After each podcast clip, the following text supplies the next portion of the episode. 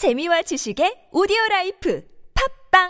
안녕하세요. 군사돋보기입니다. 그동안 KF-21에게 암덩어리처럼 여겨져 왔던 신용불량국 인도네시아를 앞으로는 쫓아내고 폴란드가 KF-21 블록2 전투기에 새로운 파트너가 될 가능성이 크게 높아졌다는 아주 기쁜 소식이 들려왔습니다. 그동안 여러 번 말씀드렸듯이 인도네시아는 KF-21에 8조 8천억 원에 달하는 분담금 중 일부만을 납부하고 여지껏 계속해서 분담금을 내지 않고 시작이만을 바래왔습니다. 우리 한국의 미래에 가장 큰 위협이 될 중국과도 가깝게 지내는 인도네시아는 분담금 낼 돈은 없다면서 KF-21보다 훨씬 비싼 F-15EX 전투기를 알아보거나 라팔 F4 전투기를 알아보거나 하는 행보를 보여 우리 국민들의 뒷목을 잡게 만들고도 남았는데요. 끝끝내 분담금은 안 내고 우리에게서 KF-21 시제기를 받아 기술만 얻어낸 뒤 먹튀하는 것 아니냐는 우려를 하지 않을 수가 없었습니다. 하지만 폴란드가 최근 인도네시아를 대신하는 KF-21의 새로운 파트너가 될 가능성이 크게 높아지면서 앞으로는 인도네시아가 없어도 KF-21을 더욱 강력한 전투기로 개발해 나갈 가능성도 크게 높아지고 있는데요. 한국항공우주산업 카이의 안현호 사장은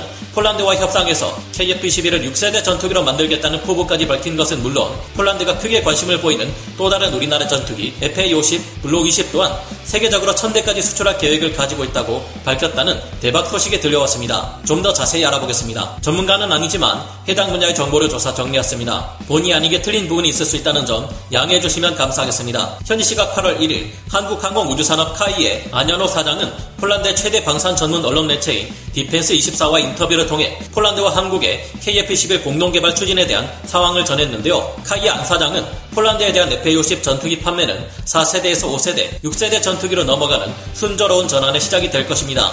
한국과 폴란드 양국은 FA-50 전투기를 시작으로 KF-21 전투기에 대한 논의로 넘어가고 있습니다라고 이야기했는데요. 그는 현재 한국이 인도네시아와 KF-21 블록 1의 개발을 진행 중이지만 블록 2와 블록 3의 개발에는 다른 국가도 협력할 수 있다고 밝혀 이에 대해 많은 이들이 크게 주목하고 있습니다. 그는 KF-21 블록 2와 블록 3를 개발하는 데 있어 폴란드 정부와 협력할 수 있는 큰 기회와 가능성이 열려있다고 말했는데요. 그의 말대로라면 계약이 실제로 이뤄질 경우 한국과 폴란드는 KF-21 블록 2부터 인도네시아 대신 폴란드와 함께 공동 개발을 진행할 수 있다는 것이 확실한 것으로 보입니다. 이에 따라 우리가 기존에 계획했던 것을 뛰어넘는 더욱 뛰어난 성능의 KF-21을 개발해내는데도 도움이 될 수 있다는 말로도 볼 수 있을지 모르겠습니다. 기존에는 우리가 개발하는 KF-21 블록 1의 경우 아무리 잘 봐줘도 4.5세대 플러스급이며 블록 2의 경우 공대지 타격이 가능하지만 여전히 5세대 전투기는 아니었고 블록 3에 가서야 완전한 5세대 전투기가 될 것으로 알려져 있었습니다. 그런데 이번 카이 안현호 사장 연급에서는 KF-21 블록 2 단계가 5세대 전투기가 될 것이며 블록 3 단계는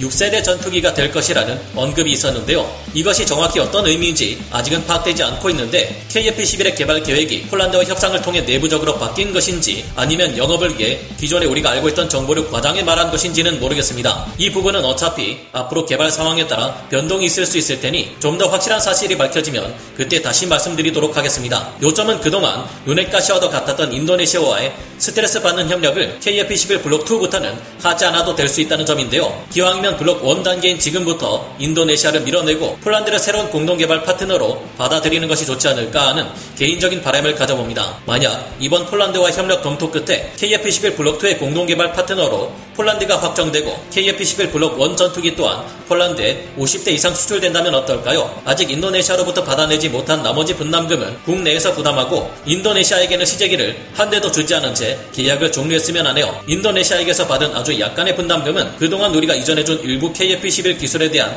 대가였던 것으로 마무리하고 우리는 폴란드와 협력을 통해 KF-21의 단가를 블록 1부터 낮출 수 있다면 나쁘지 않은 선택이 되지 않을까 생각해봅니다. 폴란드는 지난 2018년 폴란드 항공그룹을 설립한 이후로 외국산 항공기들의 정비는 물론 부속품을 제작해 납품하는 등 항공산업을 본격적으로 육성하려 하고 있는 상황입니다. 그런 만큼 폴란드와 대한민국의 항공협력은 좋은 방향으로 진행될 수 있다고 생각됩니다. 한편 이번 폴란드와 협력에서 폴란드가 FA-50을 선택한 또 다른 이유가 있다는 것이 밝혀졌는데요. 카이 안 사장이 밝힌 바에 따르면 폴란드가 굳이 F-35 스텔스 전투기나 F-16 전투기를 구입하지 않고 FA-50을 선택한 가장 큰 이유가 현재 폴란드 공군이 운용 중인 F-16 전투기와의 유사성 때문이라고 합니다. F-16 전투기는 미국의 로키드 마틴에서 개발되었고 FA-50 또한 우리 한국과 미국의 로키드 마틴이 공동 개발에 탄생한 초음속 훈련기인 T-50 골든이글을 경전투기로 전환시킨 것인데요. 그래서인지 FA-50에서 F-16으로 전환하는 데는 놀라울 정도로 짧은 시간만을 필요로 한다고 합니다. 반대로 F-16에서 FA-50에 적용하는 것 또한 마찬가지라고 하는데요. 카이 안사장은 이외에도 우리 공군 FA-50 전투기들의 가동률이 무려 90%에 육박한다는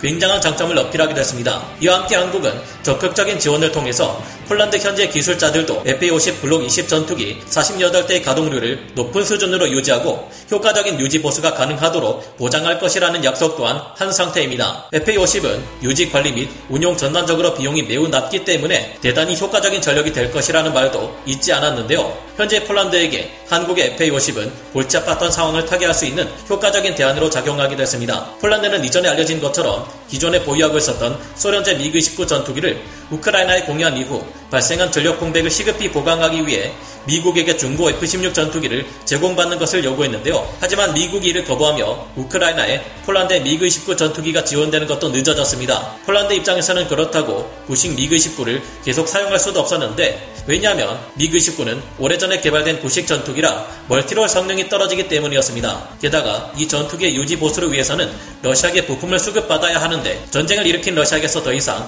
미그-29의 부품을 수급받을 수는 없었죠. 그렇다고 미국의 최신형 F-35 스텔스 전투기나 F-16 전투기의 경우 빠른 도입이 어려운 상태였습니다. 그럼 유럽의 유로파이터 타이푼 전투기나 자스 39 그리펜 C형 전투기, 라팔 전투기로 도입하는 것은 어떨지 생각해봤으나 이것조차 새로운 인프라를 구축하고 인력을 양성하며 실전 배치하는 데까지는 오랜 기간이 필요하다는 분석이 나왔습니다. 그때 폴란드의 눈에 든 것이 바로 한국의 FA-50 블록 20 전투기였는데요. FA-50 블록 20은 F-16과 공통점이 많은 기체이기에 빠른 배치가 가능한 좋은 옵션이라는 분석이 나왔다고 합니다. 한편으로는 비판도 있었다고 합니다. 기존에 운용하던 미그-19 전투기가 구형이라고는 해도 한때 시대를 주름잡았던 제공 전투기인데다 계속 개량을 해온 폴란드 공군의 미그-19 전투기들은 현 시점에도 F-16 초기형들과 동급으로 간주되는 동구권의 전투기인데 이것 대신 FA-50 경전투기로 도입한다니 문제가 있는 것 아니냐는 시선도 있었다고 하는데요. 하지만 폴란드는 우선적으로 FA-50 블록 10 공격기 12기를 2023년 중반까지 인도받고 2026년까지 나머지 36기는 FA-50 블록 20급 성능으로 개량된 FA-50 PL 전투기가 될 것으로 밝혀졌습니다. 또한 이후에는 처음 인도받은 FA-50 블록 10 12기 또한 블록 20급의 성능을 가진 FA-50 PL 버전으로 개량할 계획인데요. 이 때문에 폴란드에 수출되는 FA-50 PL 48기는 비가시거리 교전에 필요한 최소한의 성능을 가진 것은 물론 동시 다목표 교전과 공대공 공대지 전투가 동시에 가능하게 만드는 AESA 레이더 및 전자전 장비의 장착 등으로 F-16 초기형을 넘어서는 수준의 4.5세대 전투기가 될 계획입니다. 이런 FA-50 PL을 폴란드가 도입할 경우 이미 운용하고 있는 F-16 전투기의 운용 부담이 줄어들기 때문에 실전에 투입할 수 있는 F-16 전투기가 늘어난다는 효과도 볼 수 있죠. 여기에 더해 폴란드 공군이 기존에 큰 불만을 가지고 있었던 M346 훈련기 대신 훨씬 더 뛰어난 조종사의 양성과 훈련에 큰 도움이 되는 초음속 훈련기로도 FA-50 PL을 운용할 수 있다는 점 또한 폴란드 공군에게는 매우 매력적인 도입 이유가 됩니다.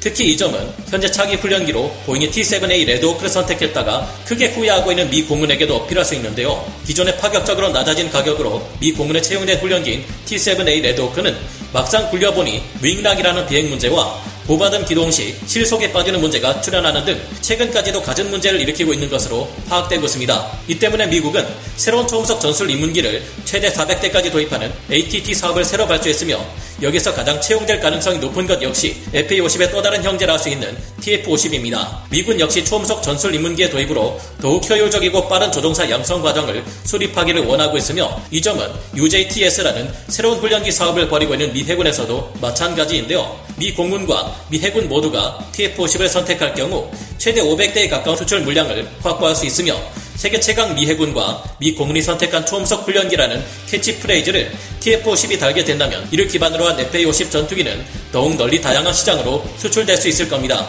어쩌면 그 수량이 500대에 달할 수도 있겠죠. 카이 안 사장이 세계적으로 FA-50을 1000대 이상 수출할 수 있다고 자신감을 보인 이유는 여기에서 비롯되는 것인데요. 모쪼록 이번 폴란드와의 협력을 통해 FA-50 PL 전투기를 대량으로 수출하는 것은 물론 가능하다면 인도네시아를 KF-21의 공동개발국에서 쫓아내고 폴란드와 새로운 KF-21 공동개발 계약을 체결하게 되었으면 하네요. 여러분은 어떻게 생각하시나요? 오늘 군사 돋보기 여기서 마치고요. 다음 시간에 다시 돌아오겠습니다. 감사합니다. 영상을 재밌게 보셨다면 구독, 좋아요, 알림 설정 부탁드리겠습니다.